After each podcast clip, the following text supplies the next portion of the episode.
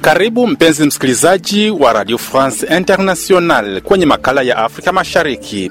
Kwenye makala ya Afrika Mashariki tunaangazia juu ya changamoto zinazomkumba raia wa Afrika Mashariki ili kujitambua na kubadilika kifikra na kufikia maendeleo endelevu ndani ya jamii yako na taifa lako.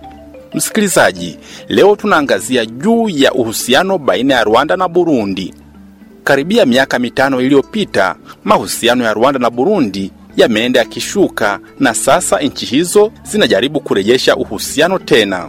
Hivi karibuni nchi za Burundi na Rwanda zimebadilishana baadhi ya raia, wakiwemo wanaotumiwa kwa uhalifu na wengine. Lakini Burundi imekwenda mbali zaidi na kutaka Rwanda irejeshe Burundi watuhumiwa wa jaribio la mapinduzi ya mwaka 2015 ambao wanatuhumiwa kufanya jaribio la mapinduzi akiwemo Jenerali Godfroid Niyombare na wengine ambao wanadhaniwa kwamba wamepata hifadhi nchini Rwanda. Kupata mengi zaidi, mimi ni Julian Rubavu, Radio France Internationale.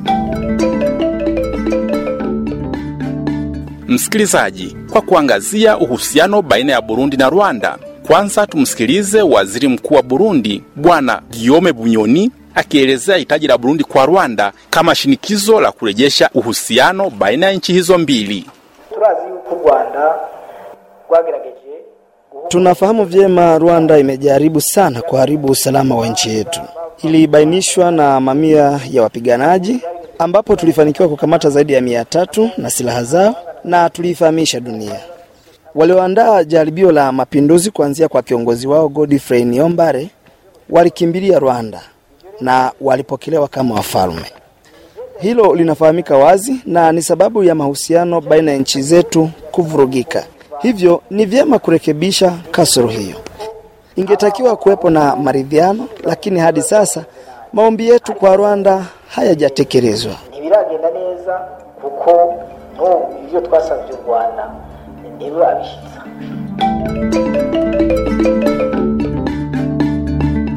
Msikilizaji wa Radio France International, baada ya kumsikiliza waziri mkuu wa Burundi Bwana Guillaume Bunyoni akielezea hitaji la Burundi kwa Rwanda, na sasa tuwasikilize baadhi ya raia wa Burundi walioko nchini Burundi, wao wana mtazamo gani kuhusiana na ombi hilo la Burundi kwa Rwanda.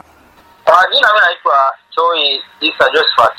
Huwezi kuomba uwe jirani yangu au unatembelea nyumbani kwangu, na wakati wewe bado una doi ambao wewe alitaka kupindua, ina maana alitaka kupindua kama mji wangu, na maana sasa wakakubaliwa kwamba kama wanataka hizi nchi zote zi- zikae kwa kwa amani na usalama na wa, wawe marafiki, wale watu wawalete wa, wa wawalete, alafu mahusiano waendelee Nadhani serikali ya Burundi ili ilichukua uamuzi mzuri.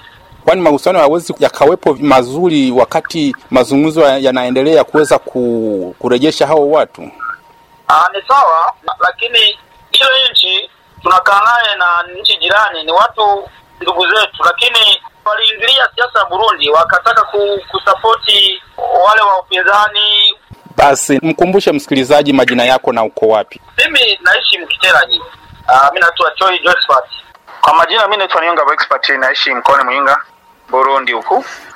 Serikali imekuwa ikiomba sana hao watu wa, waje ili wafikishwe kotini wakajibu kwa mambo ambayo wametenda.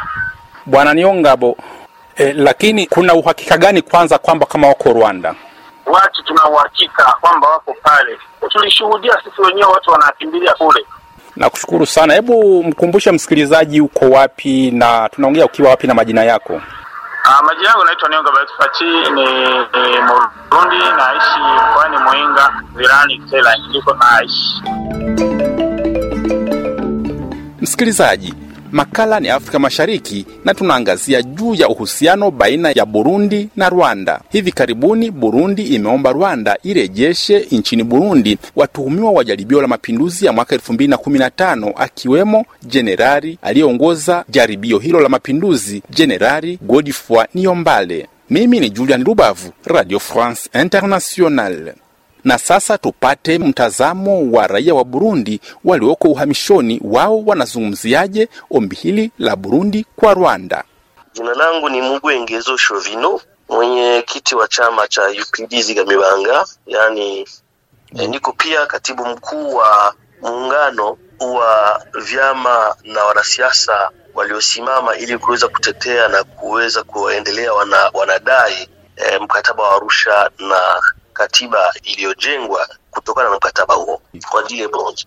Eh, Kipindi kile nchi yetu ilikuwa ni kama haina rais, kwa sababu muhula wa rais ulikuwa umekwisha na uh, alivyotaka yeye wa, uh, alivyochukua uamuzi wa kujiongeza huu muhula, ndipo raia, vyama na baadhi ya waskari walisimama ili kuweza kukataa muhula watatu ambao ni batili kabisa, ah, muhula watatu ambao ni haramu kabisa. Kwa hiyo eh, kwetu sisi ni Peter Nkurunziza ndo alifanya mageuzi, alifanya coup d'etat institutionnel kwa sababu alikuwa hana haki ya kuweza kuwania muhula watatu mapinduzi ya kikatiba ndo alifanya yeye, kwa sababu katiba ilikuwa amruhusu yeye ndo alifanya mapinduzi, yeye ndo alifanya coup d'etat institutionnel. Kwa hiyo watu wakataka kuziwia, kwa sababu Nkurunziza asingejichagulisha muda ule, hivi sasa labda ungekuwa ni ungekuwa ni utawala mwingine ambao labda si- wasiendelee Mdede, ingekuwa ni utawala mwingine. Kwa hiyo hawa hawana haki ya kudai kwamba yeye eh, yule aliweza alijaribu kufanya mabadiliko katika hicho wanaita kudeta.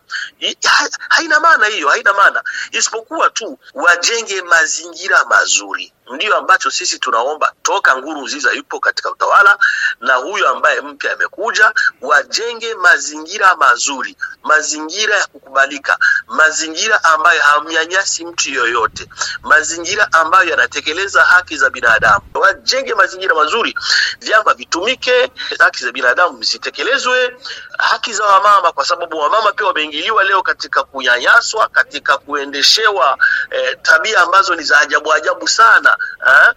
Tuje katika mahusiano ya Burundi na Rwanda, unadhani ni kitu gani kifanyike kati ya Burundi na Rwanda? Kwa sababu eh, dhana kubwa ni kwamba ni katika hali ya kushinikiza Rwanda kuelewana tena na Burundi, ndio Burundi kaweka eh, shinikizo hilo. Wanaweza wakafanya mjadala mjadala ambao ni wa ukweli ah, eh, kila mtu akubali responsibility yake. Rwanda kama itakuwa ilitoa hifadhi kwa wapiganaji basi ikiri hivyo. Burundi nayo pia imedhihirika kwamba watu wengi walifanya mauaji ya hareka Rwanda wako pale Burundi. Kwa hiyo Burundi pia ikiri hii mada. Asante sana Bwana Shuvino, ukiwa Brussels, Ubelgiji. Asante sana. Mimi naitwa Safari Kwizera. Mimi upande wangu kama raia wa Burundi, hilo pendekezo la serikali ya Burundi mi silisapoti kwa sababu huyo ni Ombare ambaye alishiriki katika mapinduzi ya mwaka elfu mbili kumi na tano. Yeye alishakimbia na nafikiri Umoja wa Mataifa na haki za binadamu haziwezi karuhusu mtu aliyekimbia kurejeshwa kwa kurejeshwa kwa nguvu eti kwa sababu ya e, nchi aliyokimbia inamwomba. Nafikiri hapo itakuwa ni kukiuka haki za binadamu zikiwemo haki za za wakimbizi, na tunaiomba pia serikali ya Rwanda isiingie katika mauaji kama hayo, kwa sababu najua hakuna mm, hakuna mustakabali mzuri ambao wako wanamtafu, wako wanamtafutia ama wanatafutia hata wengine ambao walishiriki katika ujaribio wa mapinduzi ya mwaka elfu mbili kumi na tano. Ninakushukuru sana Bwana Kwizera Safari, raia wa Burundi uliyeko uhamishoni. Asante sana eh? Asante sana mtangazaji, na mimi nashukuru.